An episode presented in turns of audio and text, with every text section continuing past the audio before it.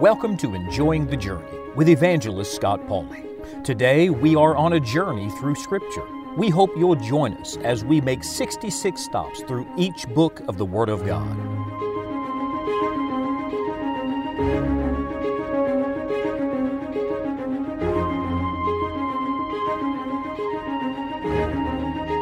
Before we make today's journey, I'd like for you to tell me everything you know about Ezekiel. Yes, that's in the Bible.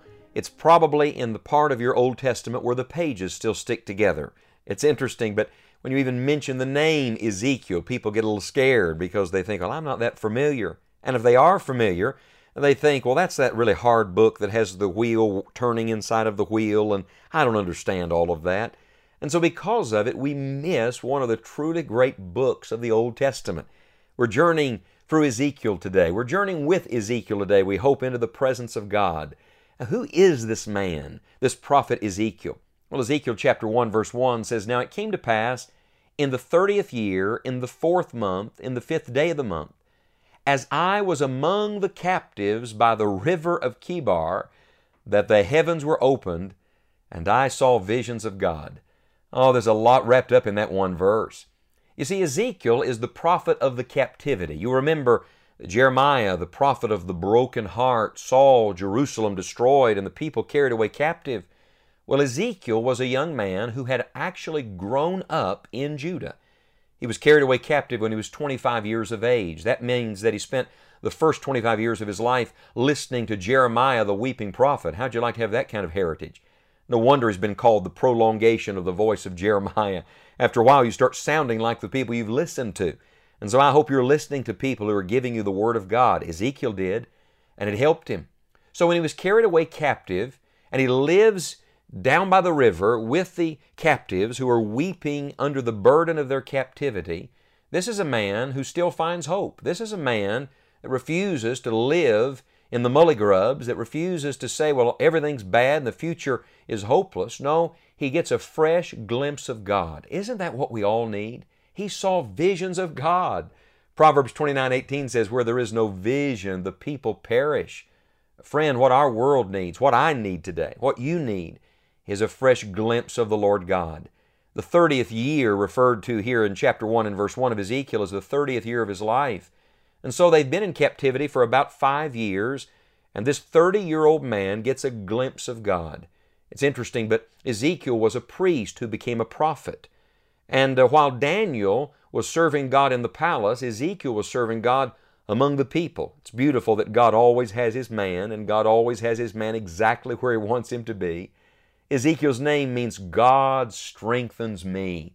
Friend, you may feel like you're in a captivity today, like you're in bondage to, to some set of circumstances or difficulty out of your control.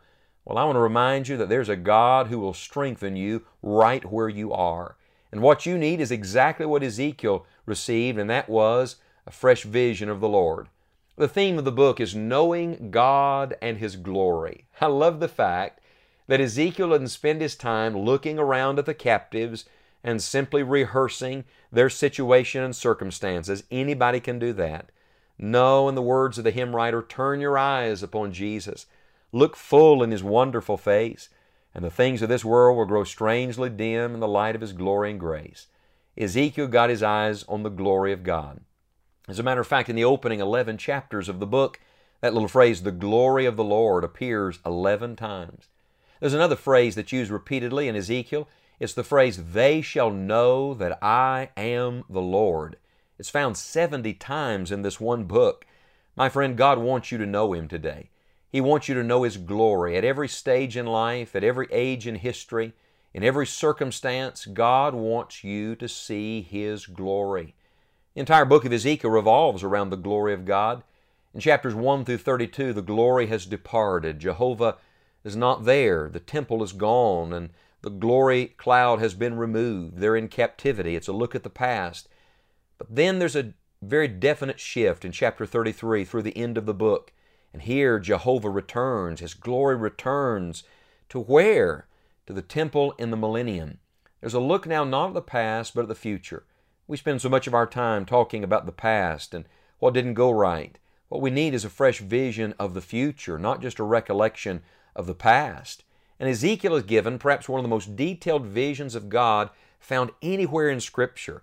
As a matter of fact, the book of Ezekiel should be studied alongside the New Testament book of Revelation. This book has actually been called the Revelation of the Old Testament. And why is that? Because Ezekiel saw visions of God much like John saw in the New Testament age. And when he saw those visions, he responded the very same way. I read you the first verse of Ezekiel chapter 1. Let me read you the last verse of Ezekiel chapter 1. He said he saw as the appearance of the bow that is in the cloud in the day of rain, so was the appearance of the brightness round about. This was the appearance of the likeness of the glory of the Lord. And when I saw it, I fell upon my face, and I heard a voice of one that spake. Friend, when you get a fresh glimpse of God in all of His glory, you see Him as He is, your response will be the same. You'll humble yourself, you'll fall on your face in the presence of a holy God, and then and only then will you find your ears are open to truly hear what it is He wants to say to you. Can I challenge you by whatever river you happen to be camping by today, and whatever captivity you may be living through, and whatever mourning you may hear in the people around you? Could I challenge you to stop today and pray as Ezekiel did, Oh Lord, give me a fresh glimpse of God. Let me see the Lord high and lifted up. Let me hear your voice speaking to me. Because when that happens, friend, hope returns. It's interesting that Ezekiel is known not only as the prophet of captivity, he's known as the prophet of hope. How is that? Because, friend, when you get a fresh glimpse of God, you realize it's bigger. God is bigger than anything you're dealing with today. Greater is He that is in you than He that is in the world. Isaiah, uh, we've studied already, has been called the prophet of faith. Jeremiah has been called the prophet of love. Well, Ezekiel has been called the prophet of hope. And if you study these, these great prophets of the Old Testament, you'll find that Isaiah emphasized the work of the Son, the Lord Jesus. Jeremiah emphasizes the work of the Father, the Father with a broken heart over his prodigal child. But Ezekiel's vision emphasizes the work of the Holy Spirit. And may I say to you that in an evil age, we need some people that understand the Holy Spirit of God lives within them, and His power is not restrained by anything but our unbelief. Friend, today the Holy Spirit of God wants to fill your life. He wants to lead you and guide you and direct you in the midst of difficulty and struggle. He wants to give you a fresh glimpse of your good God arrayed in all of His glory today. I must give you this little footnote before we end our journey today. 91 times Ezekiel is referred to as the Son of Man.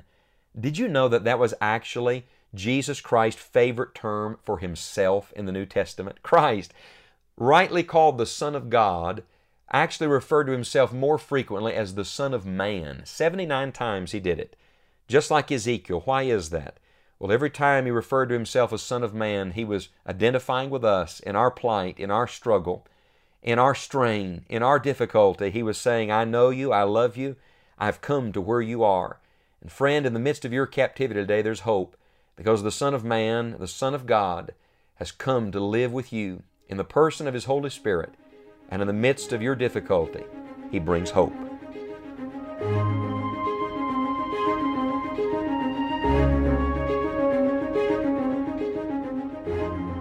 Friend, did you know that the purpose of the Bible is not to know the Bible, the facts, the people, the places, but instead the purpose of the Bible is to know God?